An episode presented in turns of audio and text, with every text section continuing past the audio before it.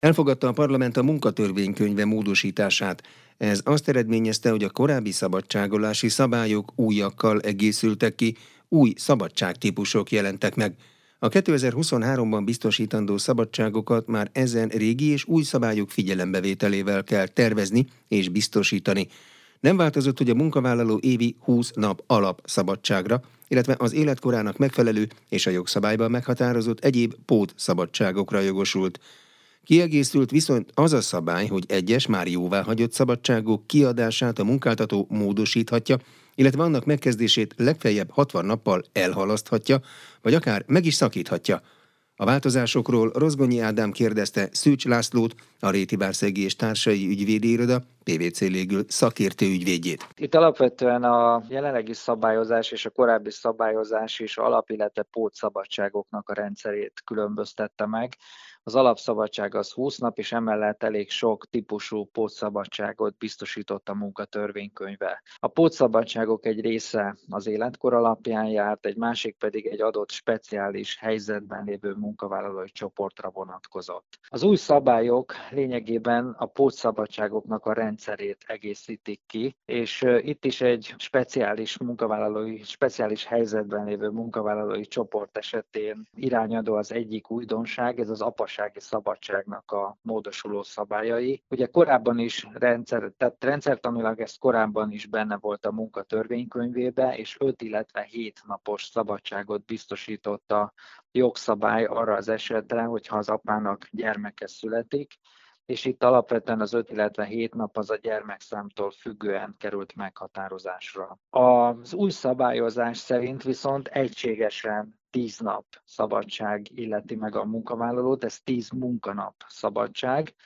és ez gyermekszámtól független. A jogszabály azt is pontosan meghatározza, hogy ki minősül apának, és itt nyilvánvalóan az esetek nagy részében ez a vér szerinti apát fogja jelenteni, de természetesen a magyarázó szabályok lehetőséget biztosítanak olyan esetkörökre is, hogy a lombik eljárásban résztvevő apa kapja meg ezt a szabadságot, az apasági nyilatkozat szerinti apa, vagy akár az örökbefogadó férfi minősüljön apának, és ő lesz az, aki az apasági szabadságot igénybe veheti. A apasági szabadságnak a mértékét meghatározza, tehát 10 napban a jogszabály, és azt is meghatározza, hogy a gyermek születését követő második hónap végéig kell ezt az apasági szabadságot biztosítani az apa részére. Amennyiben ez alatt az időszak alatt az édesapa ezt a szabadságot nem vesz igénybe, akkor ezt pénzben megváltani nem lehet, és lényegében elveszik a munkavállaló számára ez a fajta lehetőség. És ami még egy nagyon fontos dolog a kiadással kapcsolatosan, hogy ezt nem kell az esedékesség évében biztosítani, tehát abban az esetben, hogyha például decemberben születik a gyermek, akkor ebben az esetben értelemszerűen ezt a következő év februárjának az utolsó napjáig kell biztosítani az édesapa számára. Na most annak érdekében, hogy a mostanság mondjuk pontosan az elmúlt év utolsó időszakában született gyermekek édesapjai ne kerüljenek rosszabb helyzetbe. Ezért a 2022 8.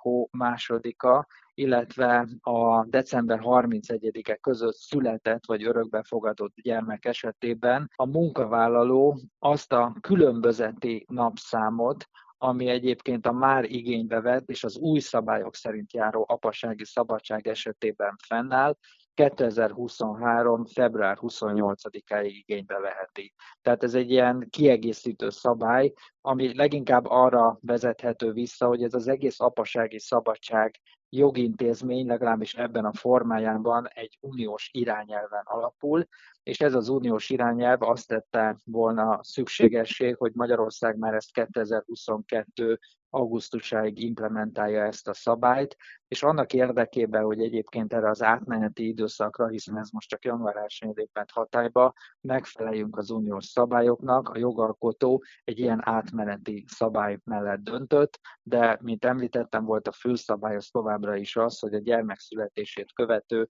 második hónap végéig kell ezt az apasági szabadságot biztosítani a munkavállaló számára. Egyébként a munkavállaló ezt jelzi a munkáltató számára, hogy ő mikor kívánja ezt igénybe venni.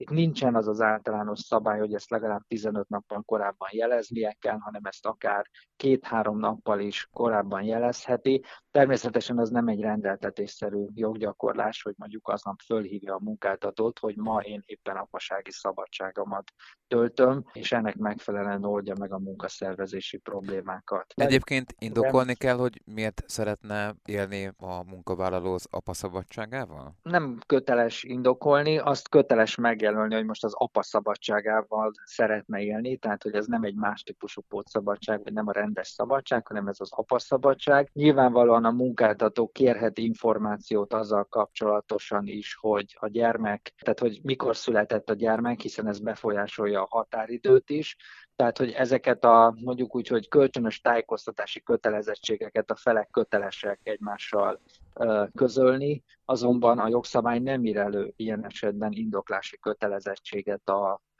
munkavállaló számára, hogy miért pont abban az időpontban szeretné az apaszabadságot igénybe venni.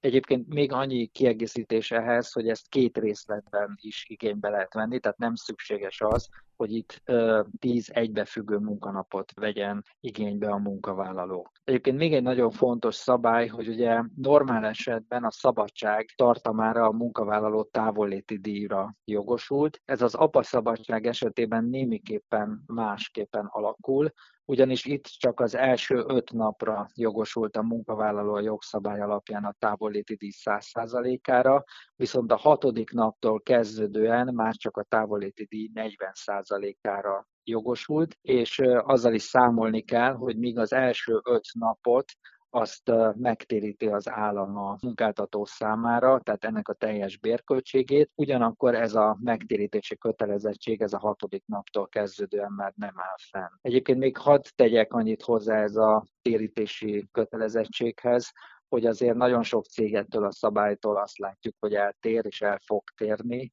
és itt nem a 60%-ot, vagy nem a 40%-ot, hanem ezt kiegészíti 60%-kal a 100%-ra. Ebből eredően a, az édesapák számára az apaszabadság teljes tartamára a távoléti díj 100%-át biztosítják. A cégek ezzel eltérnek a munkavállaló javára a jogszabályi rendelkezéstől, ezt az eltérést azonban a jogszabály lehetővé teszi. Az apasági szabadságról még egész röviden az, hogy azért ez egy nagyon erős szabály, tehát itt nem lehet ezt elhalasztani, nem lehet megszakítani, sőt az apát felmondási védelem illeti meg az apasági szabadság tartamára, tehát a jogalkotó és alapvetően az irányelvi szabályozás is nagyon erősnek tekinti ezt a szabadság szabályozást, amit ugye biztosítani kell ennek a speciális helyzetben lévő munkavállalói csoportnak. Teljesen új szabályként jelenik meg a munkatörvénykönyvében a szülői szabadság, ami ebben az esetben már mind a két szülőnek jár, tehát az édesanyjának, illetve az édesapának is, és a szülői szabadság ugyanígy, mint az apasági szabadság egy olyan szabályozást is tartalmaz, ami pontosan meghatározza, hogy a vérszerinti szülő mellett kit lehet még szülőnek tekinteni. Ide tartozik például a nevelőszülő, helyettes szülő, vagy akár az együttélő házastárs is ilyen szülőnek minősül. Viszont itt van egy olyan szabály, hogy ezt a szülői szabadságot ezt csak azon munkavállalók számára lehet biztosítani, akiknek az adott munkáltatónál már legalább egy éve fennáll a munkaviszonya. Szűcs Lászlót a Rétivárszegi és Társai Ügyvédi Iroda PVC légről szakértő ügyvédjét hallották. Most folytatjuk a beszélgetést a Rétivárszegi és Társai Ügyvédi Iroda PVC légről szakértő ügyvédjével arról, hogy miként módosult a munkatörvénykönyve, és a változások hogyan érintik a munkáltatókat és a munkavállalókat. A riporter Rozgonyi Ádám. A szülői szabadság az eltérően az apasági szabadságtól a gyermek három éves koráig jár, és a szülők kérésének megfelelő módon kell biztosítani. Azonban ebben az esetben eltérően az apasági szabadságtól a munkáltató kivételes esetben ezt 60 nappal elhalaszthatja, és uh, itt ilyen esetben, hogyha erre kerül sor, tehát a munkavállaló igényli a szülői szabadságot, a munkáltató viszont elhalasztja, akkor a munkáltatónak egy írásbeli indokot kell adni, hogy miért történt ez a halasztás, illetve azt is meg kell jelölnie, hogy amennyiben elhalasztja, akkor mi az az új időpont, amikor a szülő ezt a szabadságot igénybe veheti. Na most a szülői szabadságnak a mértéke az 44 munkanap per szülő, ami azt jelenti, hogy mind a két szülőt kettő hónap szülői szabadság illeti meg, és ez nagyon sok, ez, ez a szabadság. Azonban, hogyha megnézzük, akkor ezt a szabadságot, ezt azért nem kell, egy, ez, ez egy rendkívül hosszú szabadság, de erre a szabadságra viszonylag kevés díjazás jár. Ez a viszonylag kevés, ez azt jelenti, hogy gyakorlatilag a jogszabály azt tartalmazza, hogy a munkavállaló a távolléti díjának mindössze 10%-át kapja ennek a szülői szabadságnak a tartamára. Amennyiben a munkavállaló egyébként gyedet vagy gyes juttatást kap, akkor még ennek az összegét is ebből le kell vonni, és hát ez azt jelenti, hogy erre az időszakra gyakorlatilag ugyan távol tud lenni a munkavállaló a munkahelyétől, azonban a juttatása nagyon kevés lesz. Egyébként a szülői szabadságot ugyanúgy, mint az apasági szabadságot a szülőknek igényelni kell a munkáltatótól, és lényegében a munkáltató köteles igazodni ehhez a munkavállaló által bejelentett igényhez, és ami szintén hasonlít az apasági szabadsághoz, az alapvetően az, hogy ezt sem kell az esedékesség évében kiadni. Értelemszerű ez a szabály, hiszen a gyermek három éves koráig jár. A munkáltató ezt nem válthatja meg, és abban az esetben, hogyha a szülők ezzel három éves, a gyermek három éves koráig ezzel a jogukkal nem élnek, akkor ebben az esetben ez a jog ez elvész. Egyébként, hogyha időközben megszűnik a munkavállalónak a munkaviszonya, akkor ebben az esetben a munkáltató köteles egy igazolást kiadni a munkavállalók számára, és ebben az igazolásban fel kell tüntetni, hogy a szülői szabadságból mennyi napot vettek igénybe a szülők, és hát természetesen eh, ez nem csak a szülői szabadságra, hanem ugyanígy például az apasági szabadságra is irányadó lesz. És szintén új intézményként jelenik meg a gondozói szabadság, vagy hát a gondozói munkaidő kedvezmény, hiszen ez gyakorlatilag egy távollétet fog jelenteni, és ez a távollét, ez tényleg csak rendkívüli esetben áll fenn. Amikor ez a jogszabály előkészült, akkor több olyan sajtóhír is megjelent, hogy ez az öt nap, hiszen itt öt munkanapról van szó, ez gyakorlatilag egy ilyen pótszabadságként értelmezendő, de valójában nem. Tehát, hogy itt, itt nem arra kell felkészülni, hogy a gondozói szabadságot tömegesen fogják igénybe venni, ugyanis a gondozói szabadság nagyon szigorú feltételek mellett biztosítható a munkavállaló számára. Itt mindösszesen naptári évente legfeljebb öt munkanapról van szó, és ami még inkább egy úgymond hátráltató tényező az az, hogy a jogszabály szerint a gondozói szabadságnak vagy a munkaidő kedvezménynek a tartamára a munkavállaló számára nem jár díjazás. Na most a gondozói szabadságot az a munkavállaló veheti igénybe, akinek van egy közös háztartásban együtt élő személy, vagy pedig hozzátartozó, aki jelentős gondozásra vagy támogatásra szorul, súlyos egészségügyi okból, és ezt az adott személy hozzátartozójának, tehát a gondozásra szoruló személy kezelőorvosa ezt egy megfelelően kiállított igazolással a munkáltató számára igazolja. Na most ez egy munkajogi szabály, de itt mindenképpen figyelemmel kell lenni arra is, hogy azért itt adatkezelésekről és egészségügyi adatokról van szó. Tehát éppen a munkáltató az az egészségügyi adatot az nem a saját munkavállalójával, hanem a munkavállaló által gondozott személlyel kapcsolatosan fogja kezelni. Tehát mindenképpen nagyon fontos, hogy a munkáltató már most módosítsa azokat az adatkezelési szabályait, amelyek lehetővé teszik majd azt, hogy egyébként a munkáltató ezeket a különleges adatnak minősülő egészségügyi adatokat, tehát éppen nem saját munkavállalóra vonatkozó különleges adatokat megfelelő módon kezelni tudja.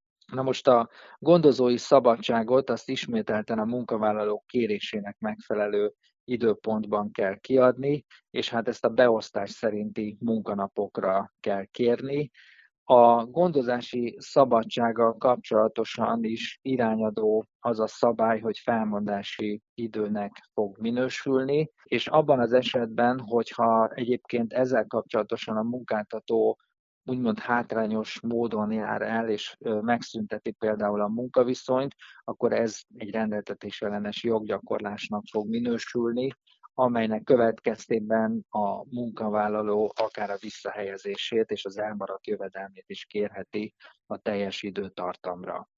Tehát ez a mondjuk úgy, hogy harmadik újdonság a szabadságok körében, és akkor vannak kisebb szabályok, amelyekkel kapcsolatos, amelyek inkább a szabadságnak a kiadására vonatkoznak. Ezeket így rendszerből kiragadva elég nehéz meghatározni, de Igen. talán ami egy lényeges ö, újdonság, az az a szabályozás, hogy kivételesen fontos gazdasági érdek, hogy működést közvetlenül és súlyosan érintő ok esetében a munkáltató a már kiadott szabadságnak az elhalasztását is kezdeményezheti. Ilyen esetben a jogszabály az biztosítja, hogy maximum 60 nappal ezt elhalaszthatja a munkáltató, és ilyenkor egy nagyon részletes indoklást kell azzal kapcsolatosan adni a munkavállaló számára, hogy miért történik meg a már egyébként korábban engedélyezett szabadságnak az elhalasztása. Szintén hasonló újdonság az, hogy a már meglévő szabadságot meg is szakíthatja, tehát hogyha elmennek a munkavállalók, akkor berendelheti a munkavállalókat dolgozni, erre kivételként viszont a jogszabály azt mondja, hogy ezt a jogot a munkáltató az apasági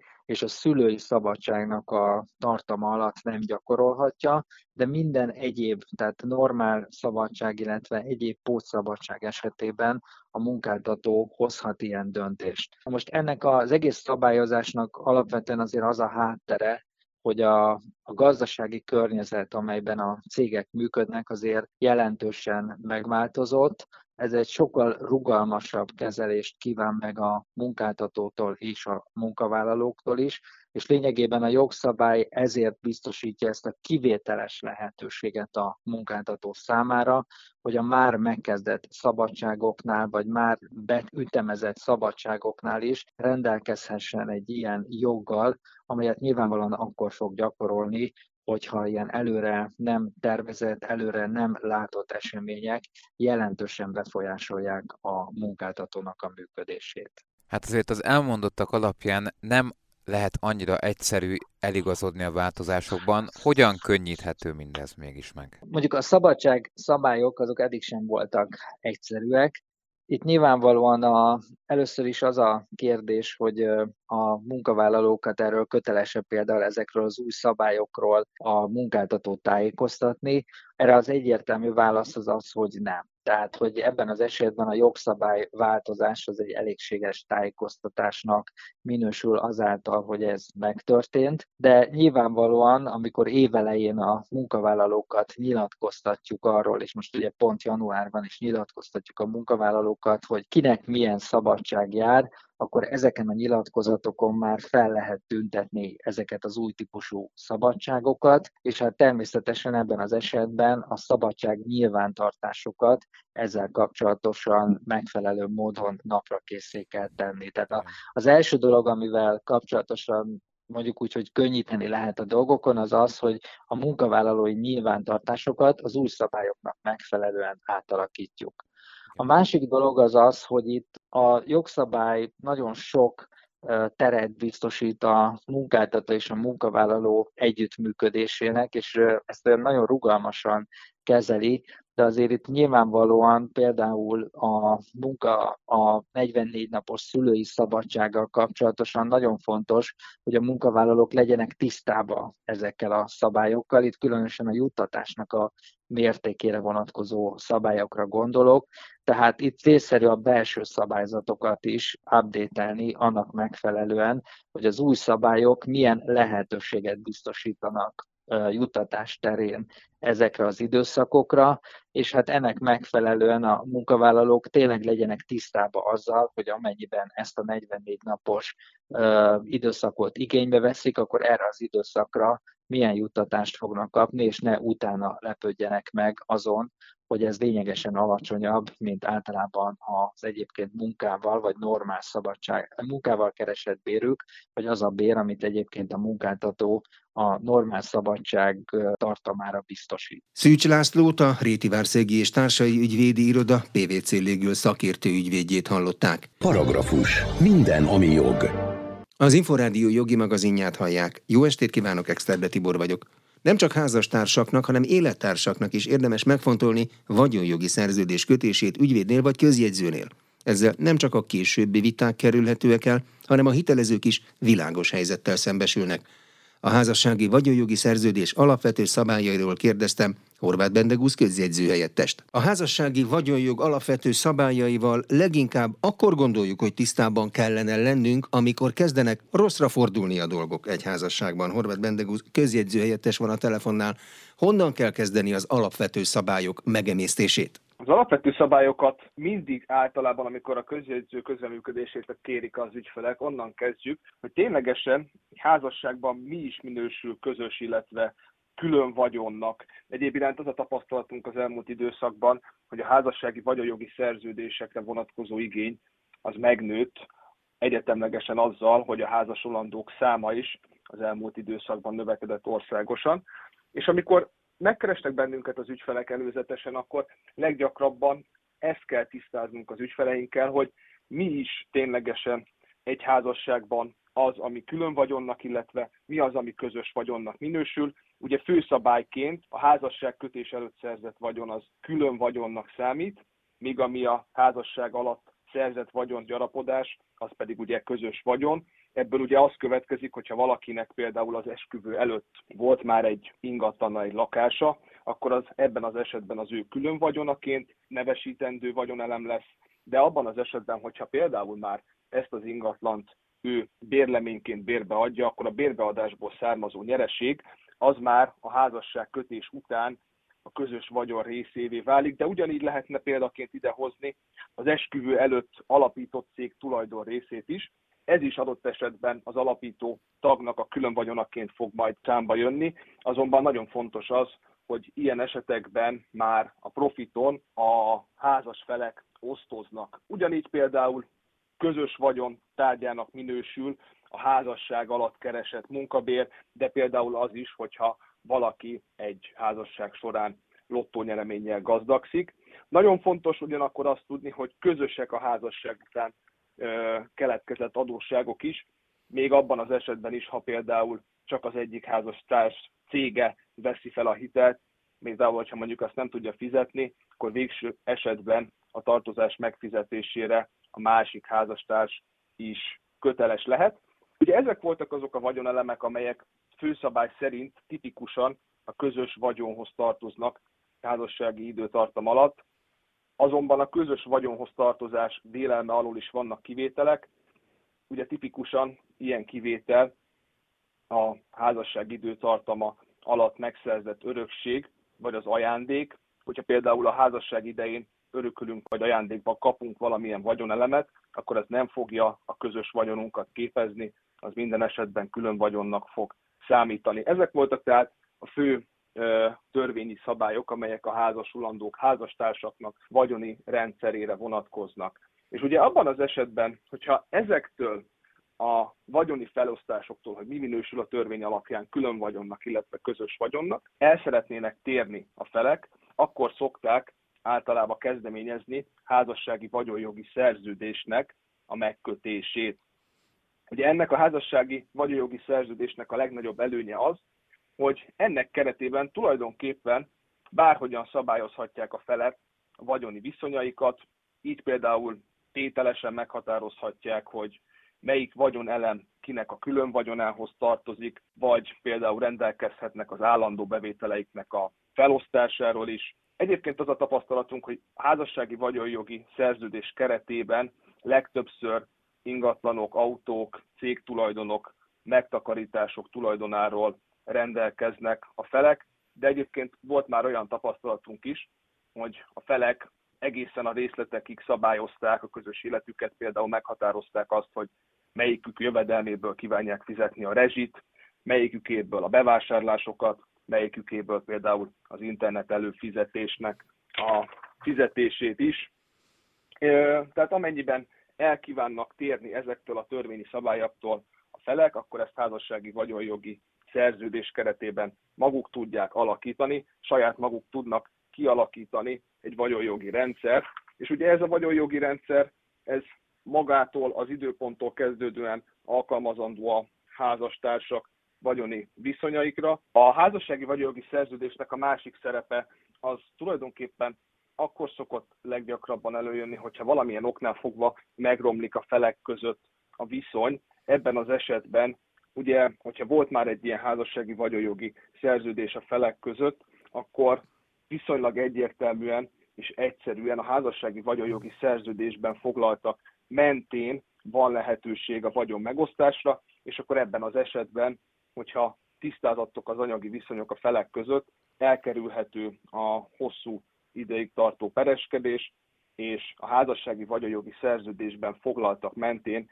lehet gyorsan és hát egyszerűen, viszonylag zöggenőmentesen rendezni a feleknek az anyagi viszonyát.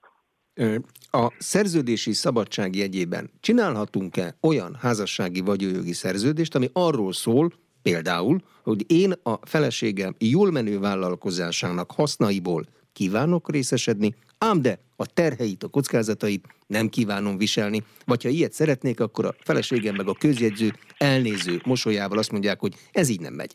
Ugye itt ebben az esetben a szerződési szabadság az ugyanúgy él, mint egy bármely más szerződés esetében. Itt ennek a keretében van lehetőség arra nézve, hogy eltérjünk a törvényes vagyon jogi rendszertől. Ugye az viszont nagyon fontos, hogy ebben a vagyonjogi szerződésben van lehetőség arra is, hogy rögzítsék a felek azt, hogy az adósságot hogyan és milyen formában viseljék a felek, mint ahogyan arra a szerkesztő úr is utalt. Itt példaként említeném azt, hogy ha a vállalkozást az egyik fél vagyonából alapították, és annak működtetéséhez például később felvett hitel visszafizetésére volna szükség, akkor az ebben az esetben az ő úgynevezett külön vagyonát fogja termelni. A házassági vagyonjogi szerződés nagyon fontos, hogy nem csak a vagyon és a bevételek rendezésére és elkülönítésére alkalmas, hanem ez alkalmas az adósságoknak, illetve a hiteleknek az elkülönítésére is.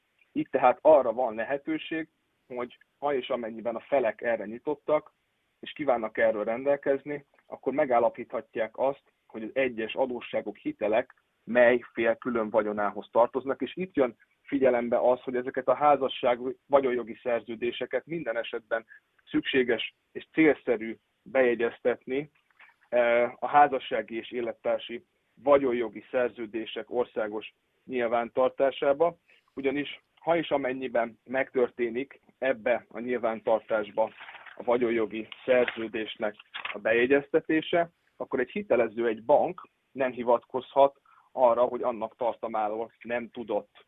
Onnantól kezdve a harmadik személyekkel szemben is hatályos lesz ez a házassági vagyonjogi szerződés, és a bejegyzés kapcsán ugye illetve magával a házassági vagy jogi szerződések kapcsán ugye mindenképpen szükséges azt is leszögezni, hogy ez a házassági vagyonjogi szerződés ez nem szerkeszthető meg otthon saját magunk által. Tehát itt ebben az esetben, hogyha a házasulandók vagy már a házasságban élők szeretnék vagyoni viszonyaikat egy ilyen házassági vagyonjogi szerződés keretében rendezni, akkor mindenképpen ügyvéd vagy közjegyző közreműködését kell, hogy igénybe vegyék. Ügyvéd által elkészített teljes bizonyító erejű magánokirat beegyeztethető ebbe a nyilvántartásba, a közjegyző által készített közokirat, az pedig a legmagasabb bizonyító erővel bíró okirat fajta Magyarországon, és ha és amennyiben közjegyzői közreműködéssel készül el egy ilyen házassági vagyonjogi szerződés, akkor a közjegyző rögves tud intézkedni ebbe a nyilvántartásba való bejegyzés iránt, így ugye ezzel kizárható az is, hogy harmadik személy, például ugye a hitelező, mint ahogyan arra már korábban is hivatkoztam, arra hivatkozzon, hogy a szerződés létéről nem tudott. Említette az élettársakat. Nagyon más egy élettársi vagyonjogi szerződés a házassági vagyonjogi szerződéshez képest? Teljesen más, igen. A házaspárokkal ellentétben az élettársak az együttélésük ideje alatt végig önálló vagyonszerzők maradnak, ettől egyébként eltérhetnek az élettársak is, ugye erre az esetre lehet kötni élettársak között is élettársi vagyonjogi szerződést, hogyha mondjuk el kívánnak térni ettől a törvényes rendtől, de hogyha ilyen jellegű szerződésben nem rendelkeznek az élettársak a vagyoni viszonyaikról, akkor az élettársak az együttélésük időtartama alatt főszabály szerint önálló vagyonszerzők maradnak, azonban, tehát hogyha szétválnak, akkor nem fele-fele alapon osztoznak az élettársak vagyon szaporulatokról, mint a házaspárok, hanem tulajdonképpen annyit követelhetnek a másiktól, amennyivel a úgynevezett vagyonszaporulat szerzéséhez hozzájárultak. Ugye ez a vagyonszaporulat az, amivel ugye a vagyonuk az együttélési időtartama alatt gyarapodott és növekedett. Egyébként mi az élettársaknak mindig azt szoktuk tanácsolni, hogyha hosszabb távon együtt maradnak, akkor érdemes tisztázni a vagyoni viszonyaikat is, így ugye a későbbiek során a szakítás az nem fog átalakulni haragos viszonyá, és nem keletkezik emiatt hosszas és kellemetlen pereskedés sem a felek között. Ezért szoktuk ugye javasolni azt az élettársaknak, hogy kössenek valami fajta vagyonjogi szerződést, amelyben tisztázhatják felmerülő kérdéseiket, hogy ki mit hozott be a kapcsolatba, és mondjuk egy adott eseti szétválás során ki mire tartana igényt, és ugye itt ebben az esetben is, az élettársi vagyonjogi szerződés esetében is leszögezendő az, amit már korábban is említettem. Ez a szerződés típus is csak abban az esetben lesz érvényes, hogyha azt közjegyző jogiratba, vagy ügyvéd által ellenjegyzett magánokiratba foglalják. Horváth Bendegúz közjegyző helyettest hallották. Paragrafus. Minden, ami jog. Jogi magazinnal legközelebb egy hét múlva jelentkezünk. Munkatársam Rozgonyi Ádám nevében is köszönöm figyelmüket, Exterde Tibor vagyok.